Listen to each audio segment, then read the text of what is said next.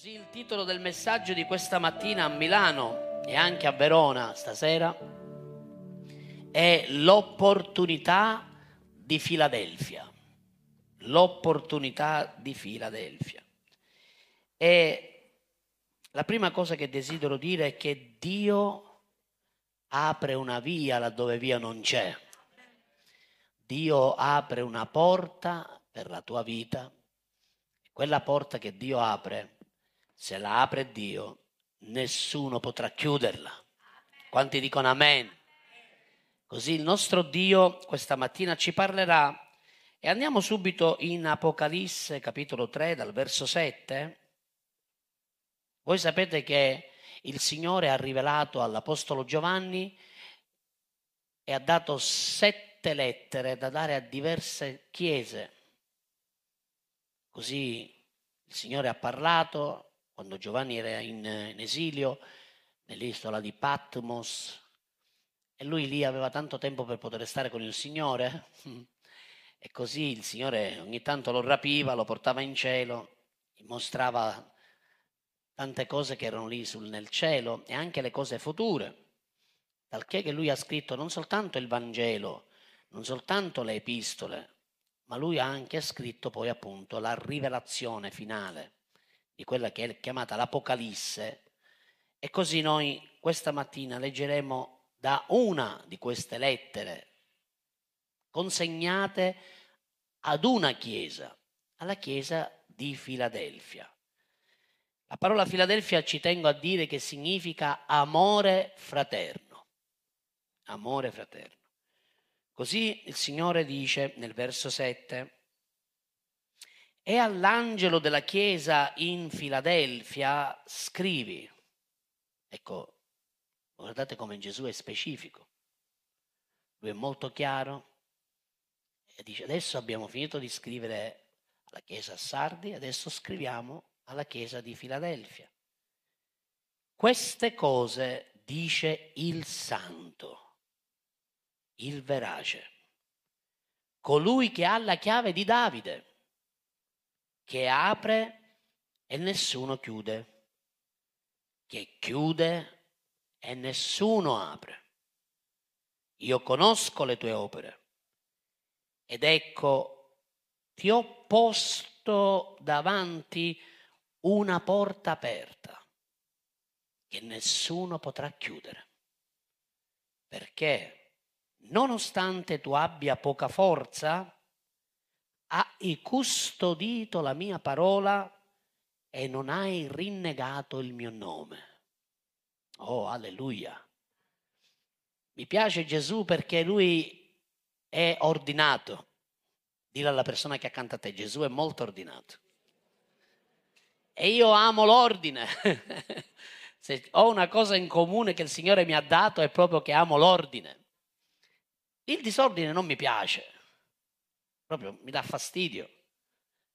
E Gesù parla all'angelo della Chiesa, non parla a uno dei tanti, poteva anche farlo, lui è il Signore, però lui dà un insegnamento. Ci sono e ci saranno delle porte che Dio vi aprirà se camminerete nell'ordine. Quanti di voi desiderate camminare nell'ordine?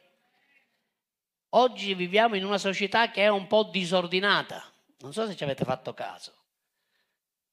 Il diavolo sta mettendo già fin dall'inizio, da quando è caduto dall'Eden, lui ha creato un caos incredibile.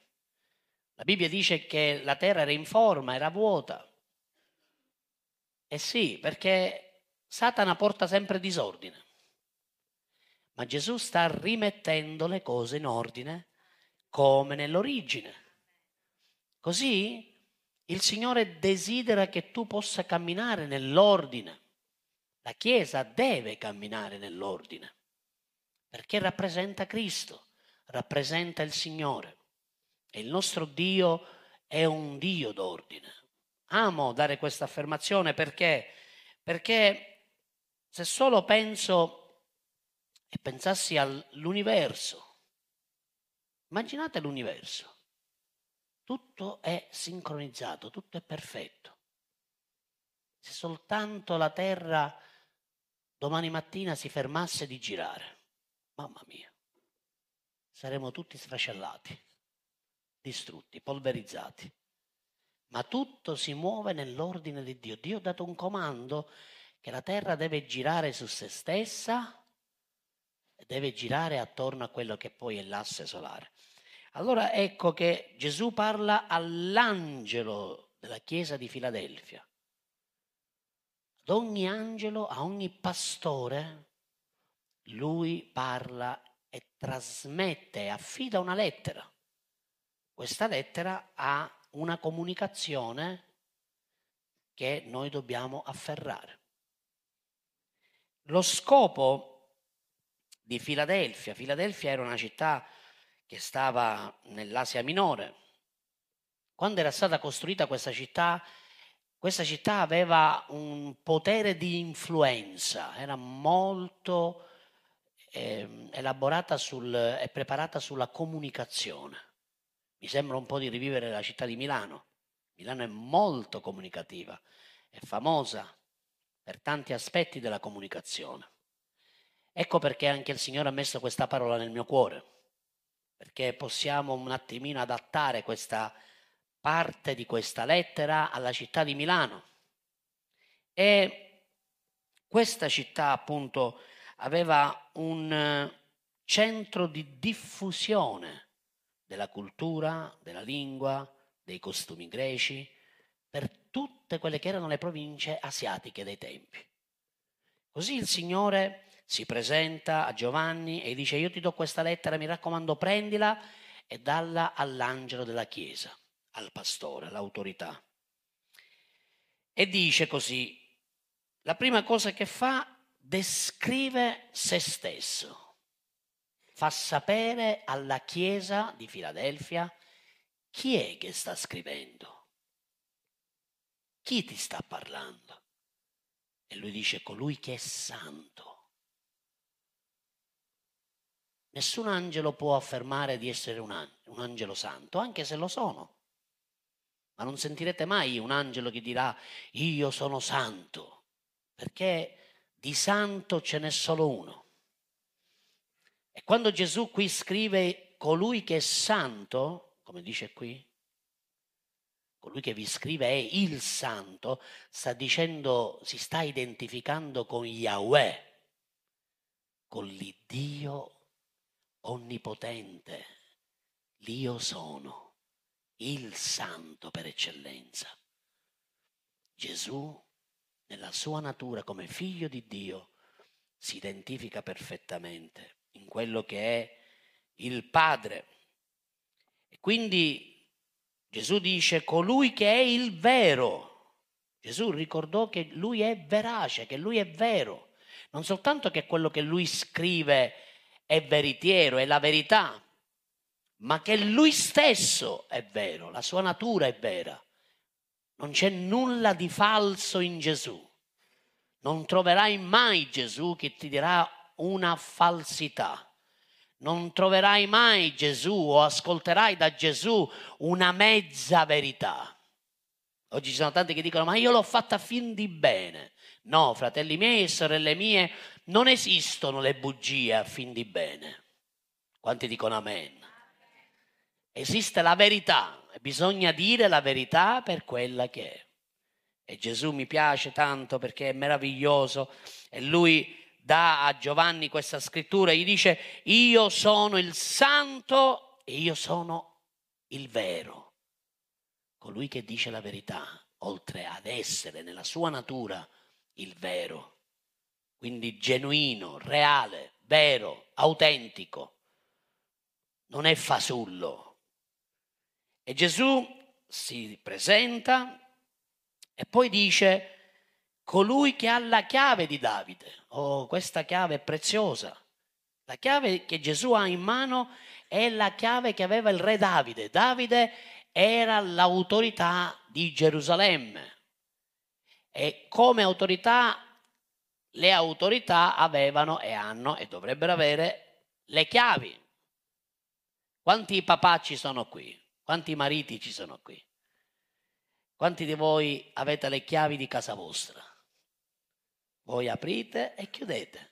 Ma anche chi vive da solo e ha le chiavi, ha le proprie chiavi, sa che va a casa, per entrare a casa deve entrare. Ebbene, Gesù ha ripreso la chiave di Davide. Questa chiave è la chiave però non di, un, di una Gerusalemme distrutta.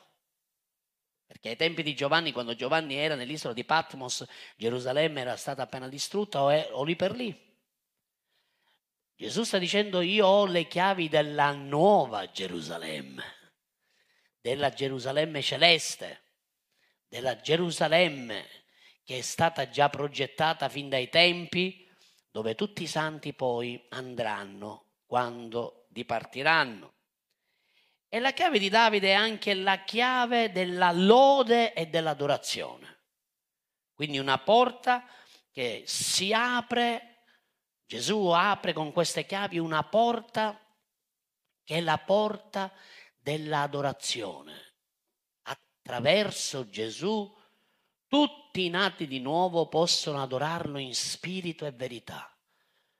Non c'è più una classificazione, non c'è più una categoria tipo i Leviti, una tribù che era addetta a lodarlo e a servirlo. No, adesso tutti possono adorarlo, tutti possono entrare al suo cospetto perché Gesù ha la chiave della lode e dell'adorazione. E Gesù ha mostrato anche di essere non soltanto colui che ha la chiave di Davide, ma è il custode della chiave. Lui custodisce questa chiave, ce l'ha lui, nessuno gliela potrà mai più rubare. In primis, quando Adamo venne creato, aveva le chiavi del regno della terra, dell'Eden. E Satana usurpò quelle chiavi, gliele rubò. Con inganno, facendolo errare e peccare, e gli rubò quelle chiavi. Adesso le chiavi sono al sicuro, adesso le chiavi ce le ha Gesù in mano e nessuno potrà più rubargliele. C'è una grande, una grande benedizione che ci aspetta abbiamo la sicurezza che un, un giorno saremo nella nuova Gerusalemme. Perché adesso nessuno potrà più rubare quelle chiavi. Adamo si è fatto prendere in giro, caduto nel peccato, si è allontanato da Dio, è stato messo fuori dall'Eden, ma Gesù, che è il nuovo Adamo, ha le chiavi della nuova Gerusalemme. E così questa è una sicurezza, una certezza per noi. Ora, Gesù ha le chiavi in mano. Questo rappresenta qualcosa che lui ha tutta l'autorità. Chi ha le chiavi era il re. Il re della città aveva il potere sulla città, aveva l'autorità di decidere, di aprire e di chiudere. Davide aveva l'autorità di fare entrare qualcuno e di farlo accedere dentro la Gerusalemme o di respingerlo, di non farlo entrare. Era lui che decideva, era lui che diceva sì o no. Tu puoi passare, tu non puoi passare. Bene, Gesù allo stesso modo ha l'autorità di fare entrare con l'autorità che lui ha tutte le persone che credono in lui, tutte le persone che stanno avendo fiducia in lui, tutte le persone che stanno credendo nella sua parola, tutte le persone che prendono sul serio quello che lui dice e che credono ancora nel suo santo nome. Quanti dicono amen? Così Gesù ha l'autorità di poter ammettere o escludere. Un giorno ci sarà il giudizio davanti a Dio. E purtroppo ci saranno anche persone che verranno escluse. Non verranno escluse da Dio, si sono autoescluse perché non hanno creduto nel figlio di Dio, non hanno creduto nel nome che Dio ha dato, dice Atti capitolo 4 verso 12, che Dio ha dato sotto il cielo per la quale si può essere salvati. Non c'è un altro nome. Non c'è il nome di Maria o dei santi o del Papa o di un politico o di un mega pastore di qualsiasi altra chiesa. No, no, no, no, è il nome di Gesù. È nel suo nome che tu puoi ricevere la salvezza. È nel suo nome che tu puoi ricevere la grazia di ricevere la vita eterna. Dite amen. Quanti lo credono? Lo credete questo? No? Siamo d'accordo? Ok. Allora, questo è l'anno delle porte aperte. Questo è l'anno dove il Signore ci dà nuove opportunità. Noi abbiamo imparato in queste domeniche che la parola che il Signore ci ha dato è la parola Dalet, che equivale al numero 4, e questo rappresenta appunto il passaggio da una dimensione all'altra, da un livello all'altro. E rappresenta anche, quindi il passaggio rappresenta relazioni. Dio in questo nuovo anno ti permetterà di avere nuove relazioni con nuove persone, con persone con le quali magari tu hai chiuso, magari si sono interrotte delle comunicazioni, delle relazioni, bene, puoi pregare in questo anno perché questo è l'anno profetico dove le relazioni si ritorneranno ad aprire. Così se tu sei stato lasciato da solo o sei stato abbandonato o si sono interrotti dei rapporti con i tuoi familiari, con tuo padre, con tua madre, con i tuoi fratelli, con i tuoi figli, puoi chiedere al Signore di aprire quella porta per ritornare a relazionare con loro. Amen. Siete contenti? Amen. Così Dalet è qualcosa di speciale perché il Signore dà la possibilità ai bisognosi di poter ricevere da colui che può provvedere per loro. E voglio adesso un attimino soffermarmi su Apocalisse 3:8. Il Signore continua a scrivere, gli dice io conosco le tue opere. Oh Gesù conosce le tue opere e anche le mie. Lui sa quello che fai. Ai ai ai ai. Anche nel segreto. Anche quando non ti vede nessuno. Hello? Siete qui? E poi dice, ecco, è bellissimo questo, perché il Signore poi dice, ecco io ho posto davanti a te una porta aperta. Gesù ha detto prima che conosce le opere di tutte le chiese. Se voi andate a, leggere tutte le sette lettere dell'Apocalisse, voi andate a vedere che il Signore dice io conosco tutte le tue opere. Io conosco le tue opere, io conosco le tue opere, io conosco le tue opere. A tutti loro dice che conosci Perché sta dicendo questo? Perché vuole far sapere che nulla è nascosto davanti a lui. Ma come sono nascoste o come sono conosciute le opere, tra virgolette, negative, sono anche conosciute e pronte davanti a Lui anche quelle positive. Quindi tutto ciò che tu fai di buono, magari è nascosto davanti agli uomini, magari gli uomini non lo vedono, però il Signore lo vede. Il Signore sa i tuoi sacrifici, sa delle tue lacrime, sa dei tuoi digiuni, sa delle tue preghiere, sa delle tue rinunce che tu fai per lui e per la sua opera. E il Signore poi dice alla Chiesa di Filadelfia, so che tu mi hai servito in circostanze difficili, so che tu sei rimasto fedele, So che tu stai facendo qualcosa che magari altre chiese non hanno fatto. Infatti voglio dirvi una cosa, la chiesa di Filadelfia è l'unica delle sette chiese dove non riceve un ammonimento. È l'unica che viene elogiata dal Signore. E addirittura il Signore dice io ti apro una porta, la metto davanti a te. Come ho detto domenica scorsa, dobbiamo stare attenti che sia il Signore ad aprire le porte. Dobbiamo essere sicuri che la porta, come nella chiesa di Filadelfia, sia il Signore a metterla davanti.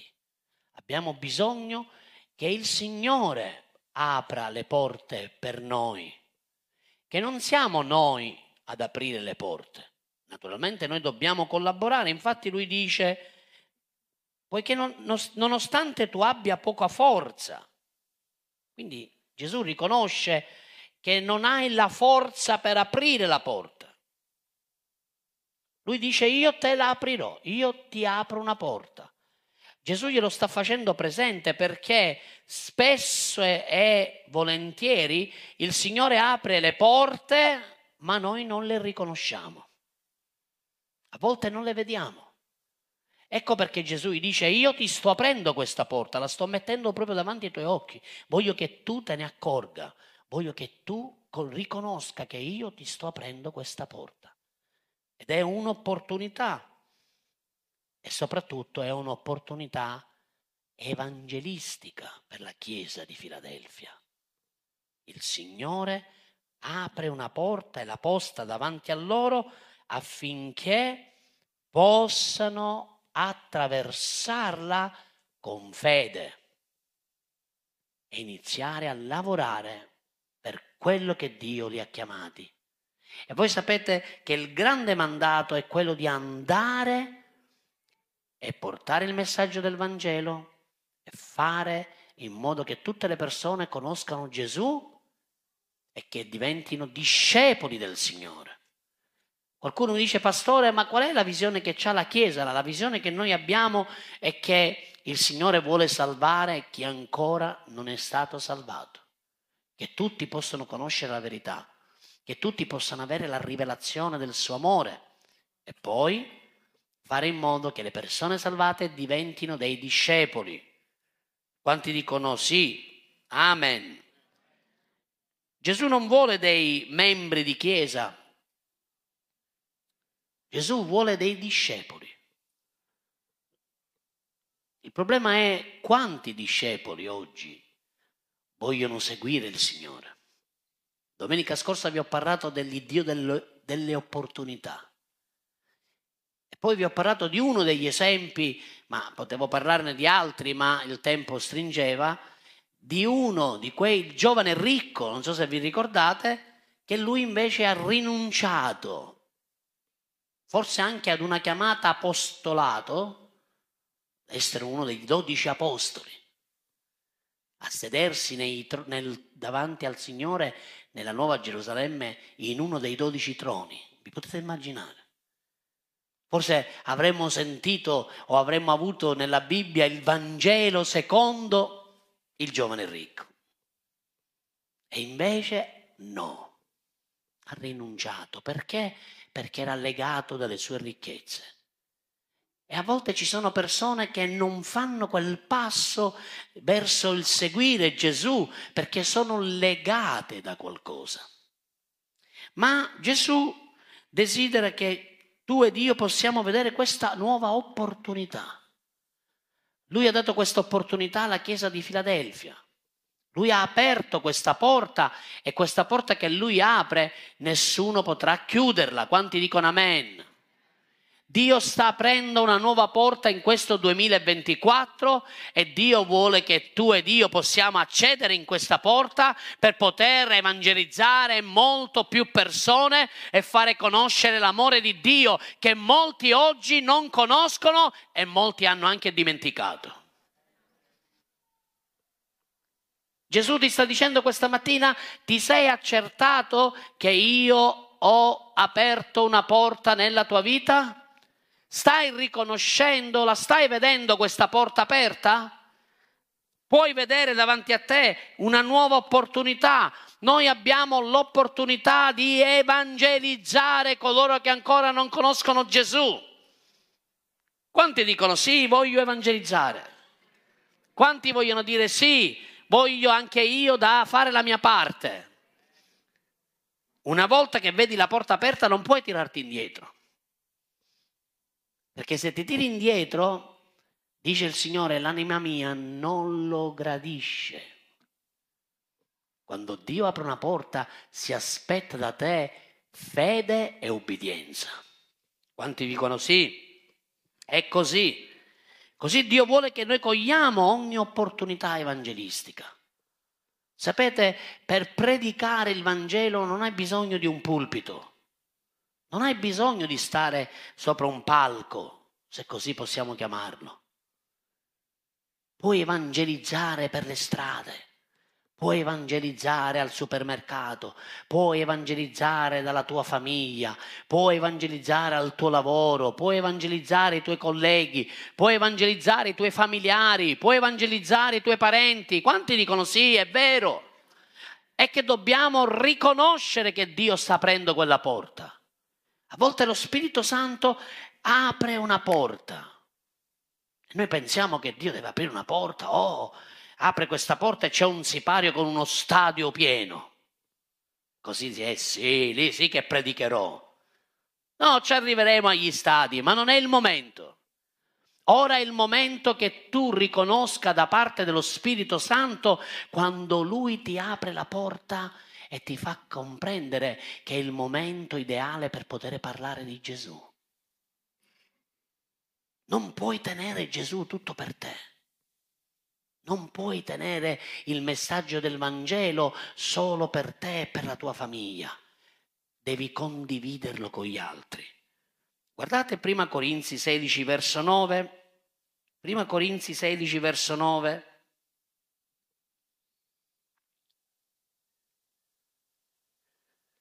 Paolo scrive Corinzi e dice perché qui una porta larga mi si è aperta un lavoro efficace, anche se vi sono molti avversari.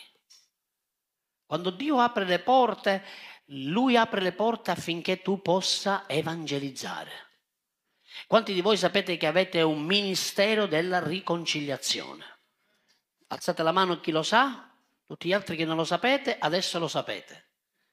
Avete ricevuto dal Signore anche voi un ministero che non è domata, ma è un ministero che è quello della riconciliazione.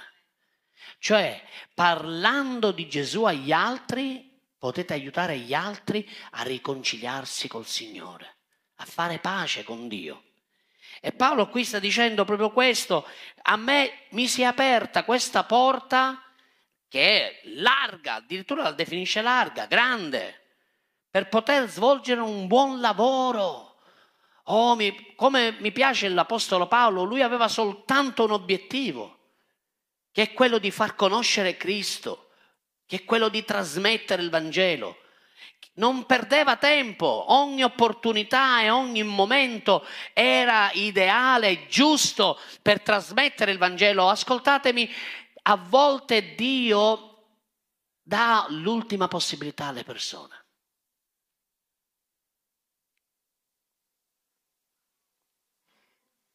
Mi ricordo una volta mentre evangelizzavamo in una città, eravamo con un gruppo di ragazzi e stavamo evangelizzando per le strade. Prima usavamo fare con le chitarre, scendere, fare qualche canto per strada e poi evangelizzare. Davamo una piccola testimonianza, una breve parola. Adesso si fa in modo diverso, però l'importante è che si faccia. E mi ricordo che mentre eravamo in una di queste strade c'era una ragazza che era tutta tatuata, tutta col piercing, messa da parte, forse era pure ubriaca. Questa ragazza era messa lì che stava in silenzio a guardare quello che noi facevamo. Mentre tanta gente si era raggruppata come un mini cerchio, per ascoltare, per vedere questi ragazzi che stavano cantando, stavano mimando, stavano facendo qualcosa di carino, questa ragazza era messa invece tutta lì. Nessuno stava parlando con questa ragazza. Appena abbiamo finito di fare i canti, appena abbiamo finito di dare la testimonianza, appena abbiamo finito di dare una breve predicazione, tutte le persone e tutti i ragazzi hanno iniziato a parlare a tu per tu con gli altri. Questa ragazza era messa lì e lo Spirito Santo mi parlò e mi disse parla col cuore di questa persona. Così io sono andato là, ho detto ciao. Cosa ne pensi di quello che hai visto? E lei fa dice tutto quello che tu hai detto era per la mia vita. E voglio che tu sappia che proprio questa sera io avevo deciso di uccidermi. Lei scoppiò a piangere, gli fece fare la preghiera di salvezza E l'indomani la invitai a venire in chiesa. E sapete cosa è successo? Che l'indomani di domenica, nell'autobus, io avevo dato l'indirizzo della chiesa, lei trovò una sorella che stava andando in chiesa, nello stesso autobus. Lei iniziò a parlare anche lei di Gesù. E mentre gli parlava dice, sai, io sto andando in chiesa, anche io sto andando in chiesa. E poi lei venne in chiesa, io poi l'abbracciai, c'era il pastore che stava predicando e poi la sua vita l'ha data nelle mani del Signore. Questo per dirvi cosa? Che a volte basta solo una parola, basta soltanto avere il coraggio di poter rompere il cosiddetto ghiaccio e trasmettere l'amore di Cristo. Potete immaginare se anche io avessi ignorato quella ragazza, cosa sarebbe successo? Cosa sarebbe accaduto? Forse veramente l'avrebbe fatta finita. Ora noi a volte non sappiamo cosa passa per la testa delle persone, cosa il diavolo semina. E la Chiesa ha un compito importantissimo. La Chiesa non è un club. La Chiesa non è un, un, un, una parte della società eh, che deve vivere. No, la Chiesa è uno strumento di salvezza nelle mani del Signore. La Chiesa è come se fosse una nave da guerra. Molti confondono la Chiesa come una nave da crociera. Belli tranquilli, si fanno questa bella passeggiata, vanno a bere tutto quello che vogliono, mangiano tutto quello che possono, che nelle crociere si ingrassa. Eh? Ma invece no, fratelli miei, noi facciamo parte di una nave, questa nave è come una portaerea che deve attraversare l'Atlantico e tutte quelle persone che incontriamo. A volte io dico le riunioni in casa, i Grace Lab che noi facciamo ogni 15 giorni, di cui il pastore Sergio poco fa annunciava, quelli io li chiamo le scialuppe di salvataggio, le barchettine. Vediamo uno e un trento. Mano a mano il vicino è quello, eh? e piano piano questa scialuppa si riempie fino a, a poi portarli nella chiesa, che è la nave, la grande nave, che deve attraversare, che ha il compito di guerreggiare e di strappare. Come Paolo diceva, vi sono, possiamo mettere prima Corinzi 16, 9, vi sono molti avversari. Pensi che Satana ti lascerà libero di poter evangelizzare? Pensi che Satana ti lascerà così, ti metterà il tappeto rosso? Prego, si accomodi, evangelizzi, prego. No, ci saranno tanti avversari che cercheranno di impedirti di seminare. Ascoltatemi, avversari che non sono soltanto persone, non sono soltanto demoni, ma sono anche pensieri non rinnovati.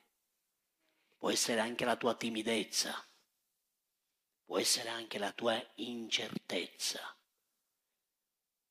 la tua insicurezza. E, e se glielo dico e poi mi dice di no, e allora preghi di più per lei, per lui. Siete qui, cari? Seconda Corinzi 2,12 per favore. Ancora guardate come il Signore è meraviglioso, giunto anche a Troas per il Vangelo di Cristo. Guardate Paolo, sempre è unico, la motivazione era il Vangelo, trasmettere il Vangelo. Una porta mi fu aperta dal... Ditelo voi, da chi fu aperta questa porta?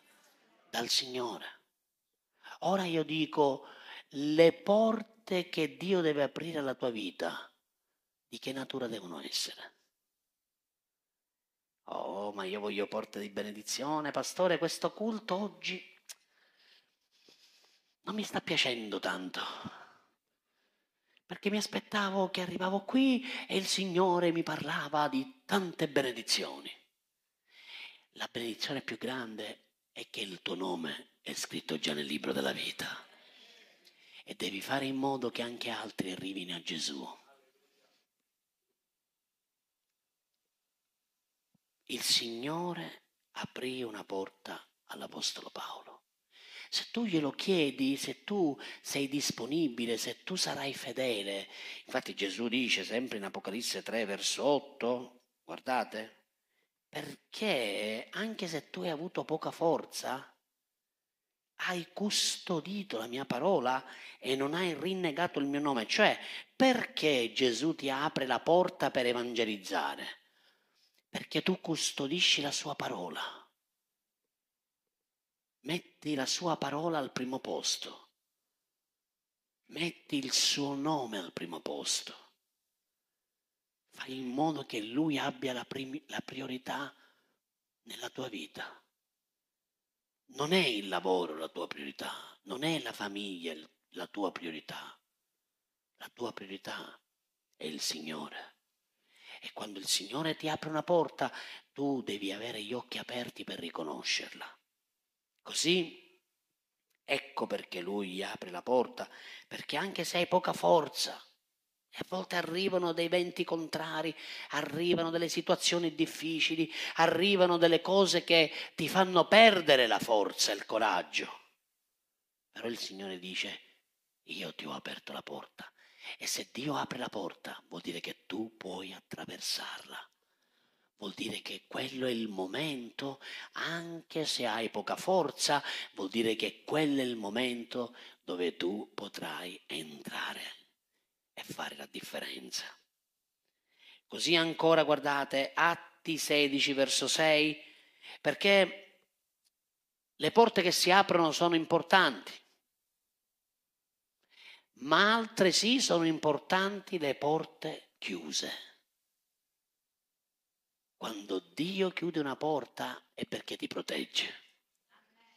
È perché ti sta dicendo non deviare da qui, continua il tuo percorso. Così Atti 16 verso 6, poi attraversarono la Frigia la regione della Galazia e essendo egli stesso impedito dallo Spirito Santo di annunciare la parola in Asia. Guardate, qui lo Spirito Santo evita all'Apostolo di poter entrare nell'Asia per condividere il messaggio del Vangelo. Come dicevo poco fa, ci sono le porte aperte e avere porte aperte quest'anno Dio aprirà porte nuove che sono state chiuse e si apriranno. Ma non dobbiamo sottovalutare l'importanza anche delle porte chiuse. Quando Dio chiude delle porte, nessuno può aprirle non essere cocciuto che per forza si deve aprire quella porta. Perdi la speranza, lascia stare. Invece riconosci la porta che Dio ti sta aprendo, riconosci il favore che Dio ti sta offrendo, riconosci che c'è una nuova opportunità che Dio ti sta dando. Non andare a destra e a sinistra, non seguire il tuo intuito, non seguire il tuo, il tuo destino personale, lascia che la volontà di Dio sia fatta nella tua vita. Decidi sempre di avere la priorità e che la priorità sia sempre il Signore. Dite amen. Egli aveva chiuso una porta. Mentre Giovanni gliela apre, mentre la Filadelfia gliela apre, mentre in altre occasioni l'Apostolo Paolo gliele apre, qui in questa occasione chiude la porta, non glielo permette. Però guardate cosa fa.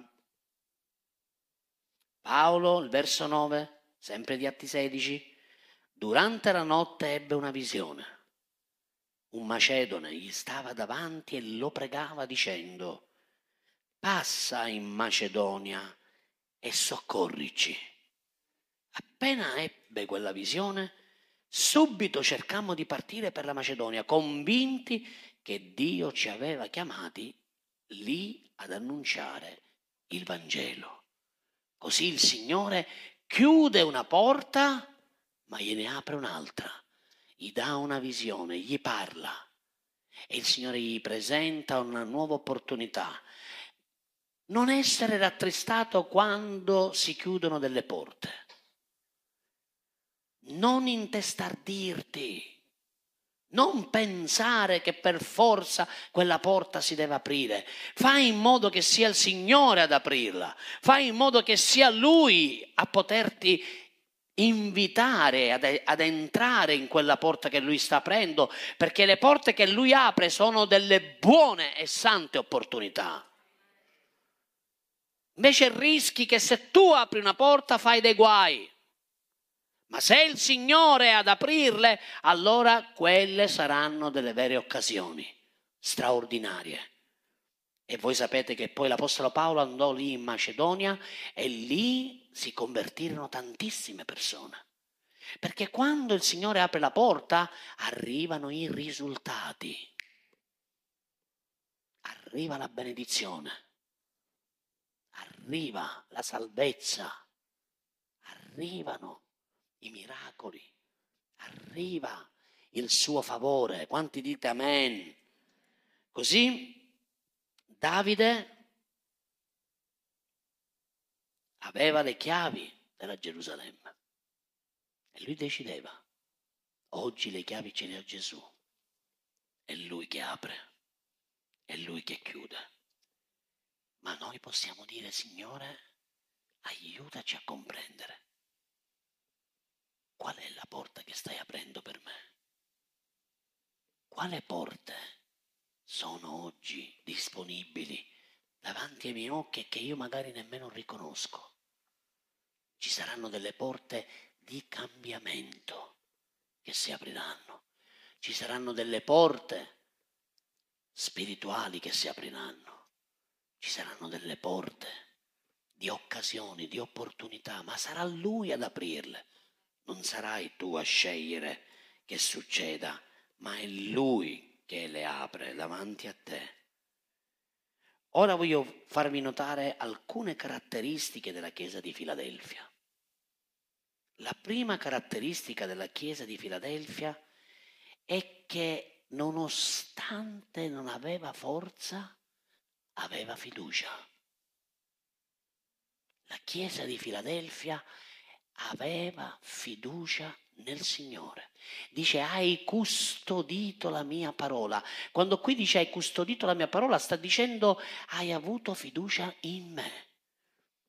Se tu hai fede nel Signore, custodirai la sua parola, metterai la sua parola al centro del tuo cuore. Non ti muoverai per sentimento, non ti muoverai per emozione, non ti muoverai per i pensieri, non ti muoverai perché hai un solletico emotivo. Oh, oh, oh, ma qui la presenza di Dio. No, è perché Dio sta aprendo quella porta. La tua fiducia va al di là. La fede non è un, un sentimento, non è un'emozione. La fede è qualcosa di più è uno stile di vita, è una decisione. Io credo, perciò parlo. Ancora un'altra caratteristica della Chiesa di Filadelfia, appunto, l'opportunità evangelistica. Come dicevo all'inizio, questa città, Filadelfia, era stata costruita perché doveva e aveva un potere, un potenziale comunicativo. Alla stessa maniera il Signore gli dà la possibilità, attraverso questo dono comunicativo, di poter essere uno strumento missionario evangelistico lì per tutta l'Asia. E ancora, un'altra, un'altra caratteristica ancora, oltre alla fiducia, era la fedeltà al Signore. Non hai rinnegato il mio nome. Non solo hai custodito la mia parola, ma non hai rinnegato. Ascoltatemi, se Dio non ti aprirà quella porta, cosa farai? Lo rinnegherai? Rinnegherai di credere in Lui? Rinnegherai di camminare fedele a Lui? O al contrario, quando Dio ti aprirà la porta, continuerai a essergli fedele? Perché molte volte quando Dio apre delle porte ci dimentichiamo di Dio. I ragazzi pregano per il fidanzata, per la fidanzata. Oh sì, Signore, dammi una fidanzata io ti servirò insieme a lei. Poi si fanno fidanzati e si dimenticano del Signore, della Chiesa, degli appuntamenti, dei fratelli, delle sorelle. E io dico, aspetta, Dio ti ha aperto un'opportunità, ti ha dato quello che tu desideravi. Perché ti stai dimenticando di Dio? È un controsenso. Allora quando Dio ci apre le porte abbiamo bisogno di continuare a rimanere fedeli perché sapete tu puoi ricevere anche un'opportunità, una benedizione, un miracolo, ma poi continuare a vivere senza Gesù sarebbe inutile. Abbiamo bisogno di mantenere la nostra fedeltà al Signore. Questa una, era una caratteristica che piaceva al Signore della Chiesa di Filadelfia. Filadelfia era stata fedele, continuava a rimanere fedele, nonostante tutto aveva in quel periodo e c'erano tantissime avversità. Rimanere fedele, rimaneva legata al suo nome, non ha rinnegato il suo nome. Così la Chiesa di Filadelfia ha ricevuto onore dal Signore, lode. Come dicevo poco fa, non è stata, è stata l'unica chiesa che non è stata ammonita. Tutti, ah, il Signore nelle altre lettere prima gli diceva tutte le cose belle, però poi dice però io ho questo contro di te. Hai lasciato il tuo primo amore. Ho questo contro di te, che non hai rinnegato. Ho questo contro di te. Invece nella chiesa di Filadelfia il Signore fa una totale lode per questa chiesa, la onora. E questo non soltanto fa piacere al Signore, ma questo fa piacere anche al pastore della chiesa. Quando il Signore loda una chiesa, dice wow, questa chiesa sta crescendo, è benedetta questa Chiesa sta amando veramente il Signore, questa Chiesa veramente non rinnega il Signore e si aggrappa a Lui con tutta la forza. Amen. Così il successo di una Chiesa, ascoltatemi bene, non è basato sul numero dei credenti quando noi crediamo che Dio sta per fare qualcosa di potente e che tantissime anime verranno alla salvezza, non lo diciamo perché vogliamo la Chiesa grande, non ce ne frega niente, lo diciamo perché abbiamo nel cuore di vedere migliaia di persone salvate, che è diverso.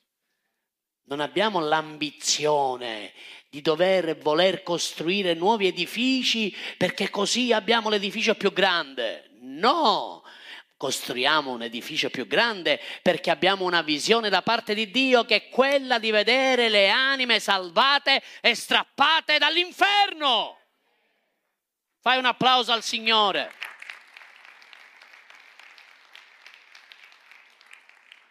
Non è quindi il nostro successo non è misurato dagli standard umani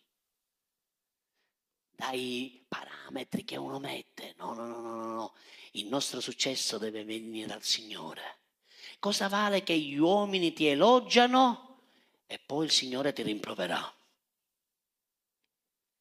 Meglio che gli uomini non ti approvano, ma il Signore ti loda.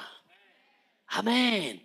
Che possa lodarti il Signore, onorarti il Signore, che possa essere Lui a dirti ben fatto mio fedele servitore. Entra nella gioia del tuo Signore. Amen. Così non sono le folle, non sono i numeri, non sono gli edifici nuovi, ma sicuramente tutti questi parametri sono essenziali, servono per poter accogliere più anime, per poter ricevere più anime, per fare un lavoro ancora più intenso nella città dove Dio ci ha posto. La tua promozione non viene dagli uomini. Non aspettare che venga dal sud, dall'est, dall'ovest, dal nord. La tua promozione deve venire da parte di Dio. Se c'è una cosa che io posso testimoniare è che sempre Dio è stato a promuoverci. È sempre stato Dio a portarci avanti. È sempre stato il Signore che ha creduto in un certo senso anche in noi. Magari uomini che non credono in te. Uomini che non punterebbero un centesimo sulla tua vita. Ma non importa se Dio è dalla tua parte, la maggioranza è con te. Davide era stato messo fuori dalla scelta secondo suo padre. Sette figli, l'unico che era stato messo fuori era Davide. I suoi parametri, Isai, non vedeva Davide come re. Avrebbe più visto Eliab. Lui sì che poteva prendere le redini del regno in mano. Ma vedete, Dio non vede come vede gli uomini. Dio guarda il cuore. E se Dio è Lui che ti sceglie, se è Dio che ti apre quella porta, se è Dio a volerlo, nessuno, e ripeto, nessuno potrà mai ostacolarti. Perché si ritroveranno non a combattere contro di te, si ritroveranno a combattere contro Dio. C'è stato un uomo quando la Chiesa, la prima Chiesa iniziò ad espandersi. C'è stato un uomo così saggio che nel giorno di una riunione nel Sinedrio, tutti i dottori, i sacerdoti, erano lì che discutevano di quello che stava accadendo attraverso questi che erano chiamati quelli della via e dissero, ma questi qui dobbiamo fermarli, basta, predicano nel nome del Signore Gesù, dicono che questo Gesù è risorto. Stavano iniziando un attimino a scendere in un territorio di giudizio. Allora si alzò un certo Gamaliele, uno dei dottori, e disse, scusate fratelli, perché state facendo così? se forse questi della via non sono chiamati da Dio, non saranno come tutti gli altri. Vi ricordate? È sorto questo tale e dopo un po' non se ne è sentito più parlare. Poi è sorto quest'altro gruppo che sembrava che doveva fare e anche loro. Dove sono? Ma se questi chiamati della via se sono chiamati da Dio, se sono scelti dal Signore, noi ci ritroveremo a combattere contro Dio stesso. Ma se non sono da Dio, non saranno da Dio, anche loro si elimineranno da soli. È lì il segreto. Se Dio ad aprire la porta, nessuno potrà opporsi. Anche se ti faranno guerra non la vinceranno. Anche se si alzeranno contro di te, non potranno resistere. Anche se parleranno male e malediranno la tua vita, non avrà nessun potere quella maledizione, perché il Signore li metterà in fuga. Parleranno per una via, ma fuggeranno per sette vie nessun'arma che sarà fabbricata contro di te. Sei il Signore che apre quella porta, potrà avere successo nella tua vita.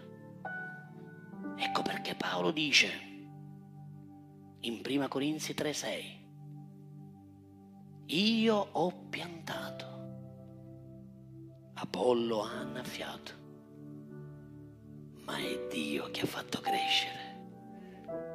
Quindi colui che pianta e colui che annaffia non sono nulla ma è Dio che fa tutto, è Dio che fa crescere.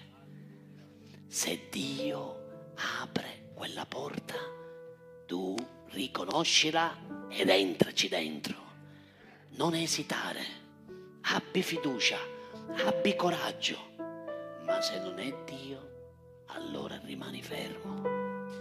Aspetta che il Signore ti aprirà una porta e prega che tu possa riconoscerla, perché sicuramente il Signore sta per fare una cosa nuova. Essa germoglierà. La sta